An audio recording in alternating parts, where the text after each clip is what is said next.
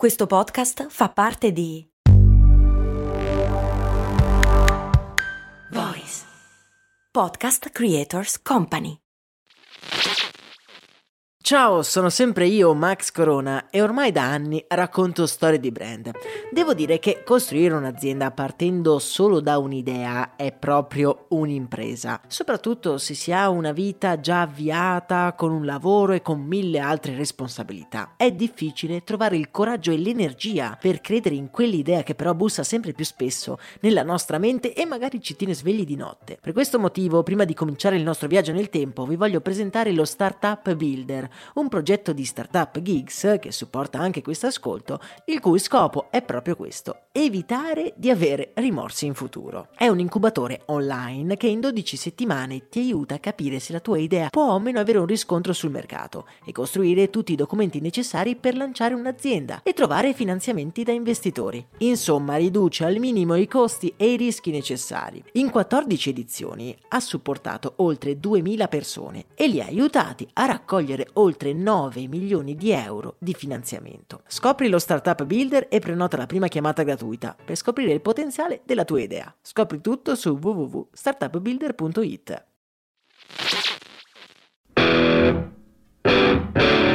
Dietro i marchi più famosi ci sono sempre uomini e donne e dietro questi uomini e queste donne ci sono sempre delle incredibili storie. Storie di brand.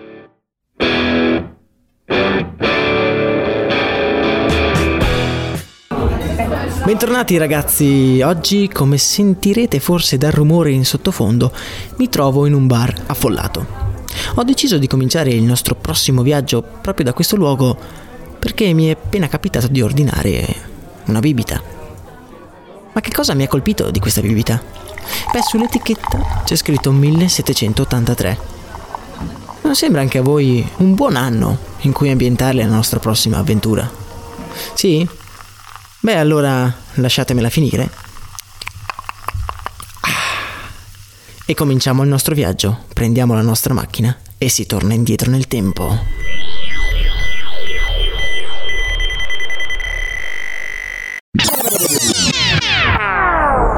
«1763, città di Leeds, Inghilterra. O meglio, regno di Sua Maestà Giorgio III. E il super viaggio di oggi ci porta in un'Inghilterra molto diversa da quella che conosciamo.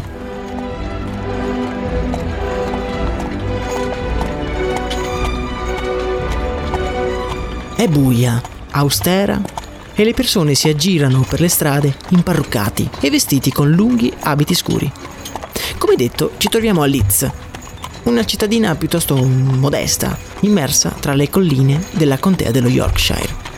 Siamo nella seconda metà del 1700 e la rivoluzione industriale e l'illuminismo sono i grandi protagonisti di questa epoca. Ma oltre alle grandi fabbriche fumose, c'è anche un'altra grande istituzione che sta prendendo piede tra le strade della città. Sono le birrerie.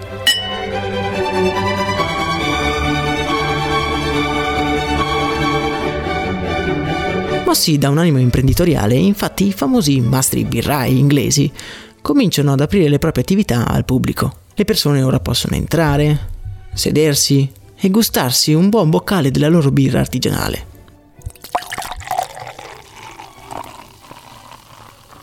Ed è proprio in una di queste birrerie che comincia la nostra storia. Comincia più precisamente da un uomo, seduto al bancone di uno di questi locali. Si tratta di un prete protestante e lo troviamo avvolto nei suoi caratteristici abiti scuri. L'uomo è di animo burbero, un po' come tutti gli uomini di chiesa ama dilettarsi scrivendo di filosofia, ma non solo, infatti la sua grande passione è un'altra. Joseph, questo è il suo nome, ama perdutamente la chimica.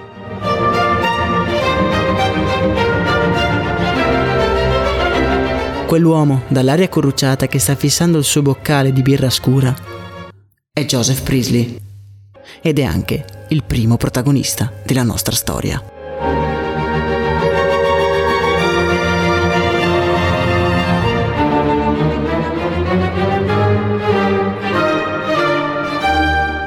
Ma voi vi chiederete, ma perché sta fissando con così tanta attenzione il suo boccale di birra?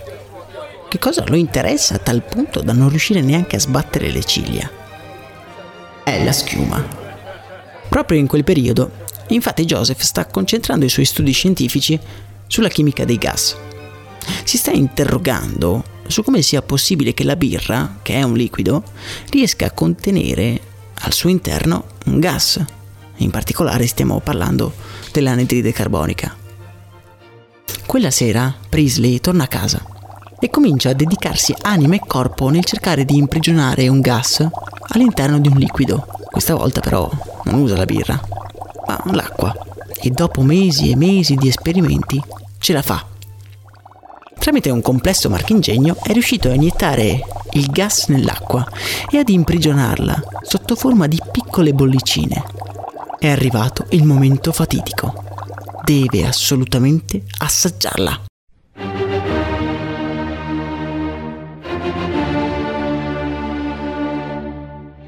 Porta il boccale alle labbra. Ma è davvero buona. È, è quasi rinfrescante. Joseph è felicissimo. Scrive il procedimento della sua scoperta in un libro e per festeggiare invita degli amici scienziati per una dimostrazione pratica.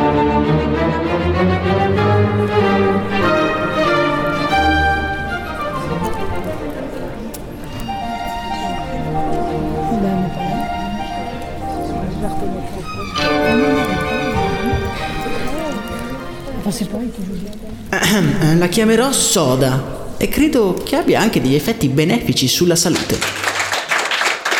Dice versando l'acqua, a questo punto gassata, nei bicchieri dei suoi ospiti.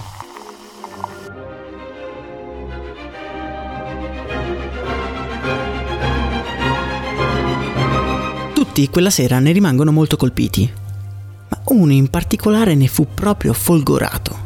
È a tutti gli effetti un imbucato quella sera. È un orologiaio di Ginevra, amico di un amico di Priestley. E nella strada verso casa non riesce a pensare ad altro, se non alla particolare sensazione provata quando quell'acqua speciale gli aveva attraversato la gola. Nello sferragliare della carrozza, il nostro orologiaio svizzero si trova a pensare: l'invenzione di quel Priestley è una miniera d'oro.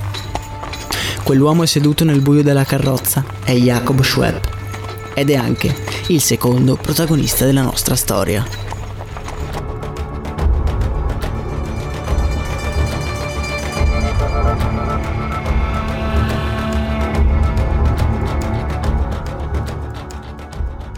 Jacob torna a Ginevra, in Svizzera, e comincia a trasformare la sua piccola officina da orologiaio in una vera e propria fabbrica. L'idea è quella di trasformare il rudimentale marchingegno di Priestley rendendolo idoneo per una produzione di massa. Era il 1783, quando Jacob Schwepp era pronto per mostrare al mondo la sua creazione, l'acqua frizzante della fabbrica Schweppes.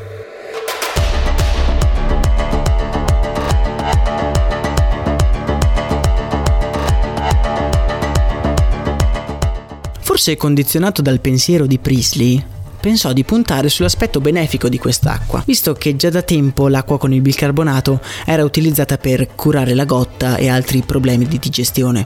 L'acqua Schweppes usciva dalle fabbriche di Jacob in bottiglie di terracotta e veniva venduta per soli 6 penny.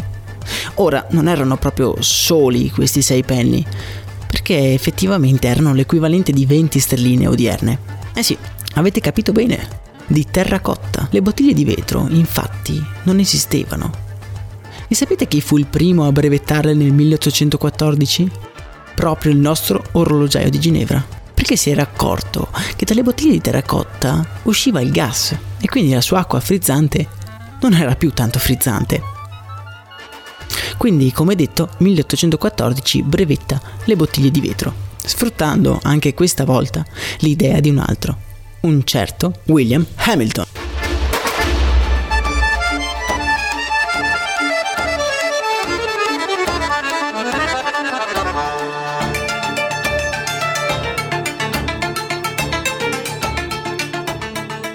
Tuttavia, la medicinale acqua frizzante di Schweppes non ebbe il successo sperato. Jacob infatti non riusciva a capacitarsene e non riusciva ad accettare che la sua idea non fosse così redditizia come aveva sperato.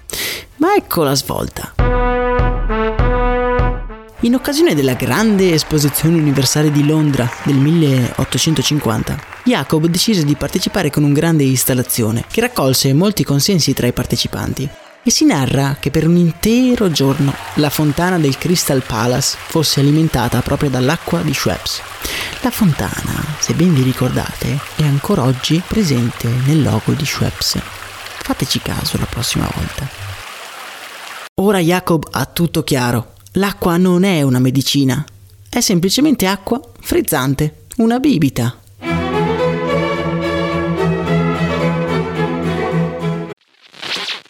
Ciao, sono Max Corona e prima di dedicare tutta la mia vita a raccontare le storie di tre marchi più famosi, volevo avere un fast food. Un fast food di zuppe per la precisione. Sì, sì, hai capito bene, un posto proprio come un vero e proprio fast food di hamburger, ma al posto dei panini vellutate e minestre. Avevo trovato anche un nome, So Up. Purtroppo non ho mai dato una vera occasione a questa idea. All'epoca lavoravo, dovevo pagare l'affitto, sapete, lasciare tutto per lanciare una startup mi sembrava un rischio troppo grande. Ed è un vero peccato che all'epoca non ci fosse un progetto come lo Startup Builder di Startup Gigs, che supporta anche questo ascolto. È un percorso pratico, concreto e flessibile che ti dà tutti gli strumenti per poter credere nella tua idea aumentando così la probabilità di successo e che in 14 edizioni ha già incubato oltre 1000 progetti, supportato oltre 2000 persone e aiutato loro a raccogliere oltre 9 milioni di euro di finanziamento. Non è necessario lasciare il proprio lavoro e fare un salto nel vuoto per dar voce a quell'idea che ti tiene sveglio la notte. Se hai un'idea che vuoi finalmente realizzare, questo è il momento. Le candidature sono aperte. Prenota subito la prima chiamata di approfondimento gratuita. Trovi tutte le informazioni su www.startup appbuilder.it.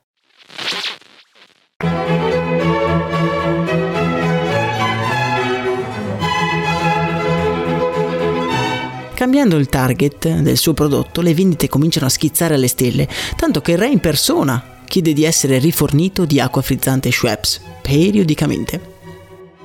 Ora, eh, fermi tutti, lo so cosa vi state chiedendo. La nostra storia è cominciata da un preciso luogo, un bar, e da un preciso oggetto, una bibita. Ed è proprio per colpa di quella bibita che Schweppes è così famoso. Il nome di Jacob Schwepp è diventato il sinonimo di acqua tonica. Ma come ha fatto a diventare così famoso? E da dove caspita arriva l'acqua tonica? Beh, qui occorre fare un salto dall'altra parte del mondo, che oggi, vi ricordiamo essere il 1850, è ancora ostile e poco conosciuta. Entriamo nella nostra macchina dello spazio e del tempo e andiamo in India.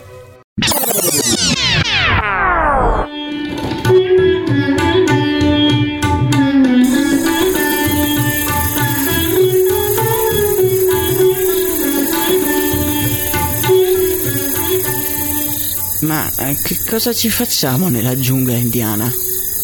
E più precisamente in un accampamento militare di Sua Maestà la Regina d'Inghilterra. Osserviamoci un attimo attorno. Dunque, il campo. Ci accorgiamo che alcune delle tende ci sono dei malati che urlano di dolori lancinanti. Sono malati di malaria, una piaga che sta decimando le forze della Royal Army. Per fortuna un rimedio sembra essersi trovato. Per prevenire la diffusione della malaria, alle forze armate è distribuita, insieme alla reazione di viveri, anche una porzione di chinino.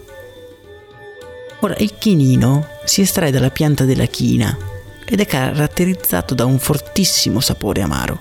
Per i soldati era una tortura bere ogni giorno quella pozione maleodorante e oleosa per farselo andare giù, mm, le forze armate cominciano così a mischiarlo con il gin, che era anch'esso incluso nella razione giornaliera. Insieme, quindi lo mischiano insieme al gin, insieme all'acqua e allo zucchero e al lime, formando così tutto insieme una bevanda più gradevole.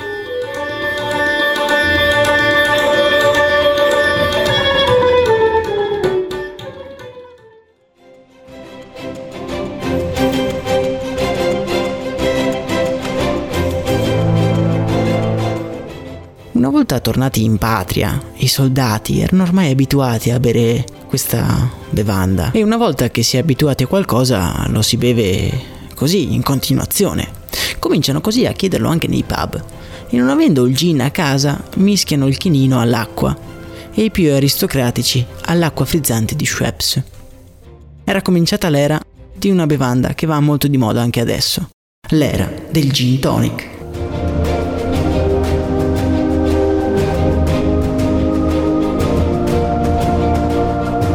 Che prende il nome proprio dalla funzione tonificante e medica che aveva il chinino.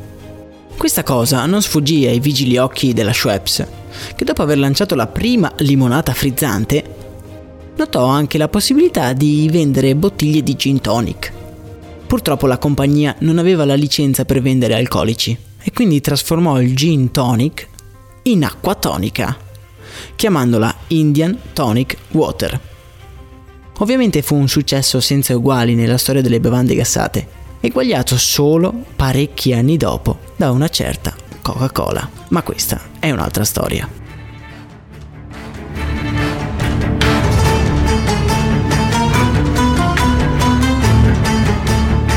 Jacob Schwepp morì all'età di 70 anni, ancora con molte idee nella testa, o un'azienda che ancora non aveva conosciuto il suo massimo splendore. Grazie a campagne di marketing illuminate, riuscì a ritagliarsi uno spazio sempre più rilevante nella spietata industria delle bevande gassate.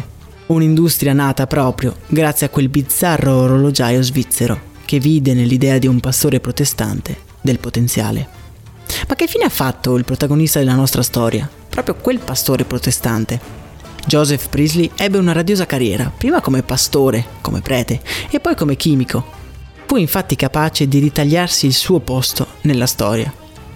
Fu il primo chimico pagato della storia e i suoi studi sui gas sono tuttora di grande rilevanza, tanto che alcuni esperti gli attribuiscono addirittura la scoperta dell'ossigeno. Non ricevette mai un solo penny dall'invenzione dell'acqua frizzante, o come la chiamava lui, della soda, ma non se ne è mai dispiaciuto troppo, infatti l'ha sempre definita la mia invenzione più felice.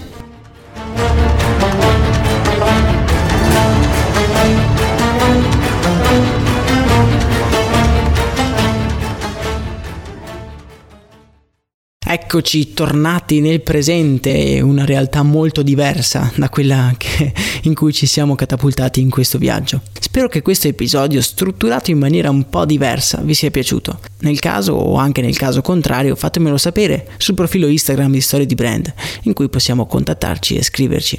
Un saluto particolare lo voglio fare agli ascoltatori che, a quanto mi dicono le statistiche, ci stanno ascoltando dalla Bulgaria. Mi piacerebbe conoscervi, anche con voi ci sentiamo sul profilo Instagram di Storie di Brand. Ora con tutto questo raccontare mi è venuta un po' di sete. Lasciatemi andare in un bar e ordinare un'acqua tonica Schweppes.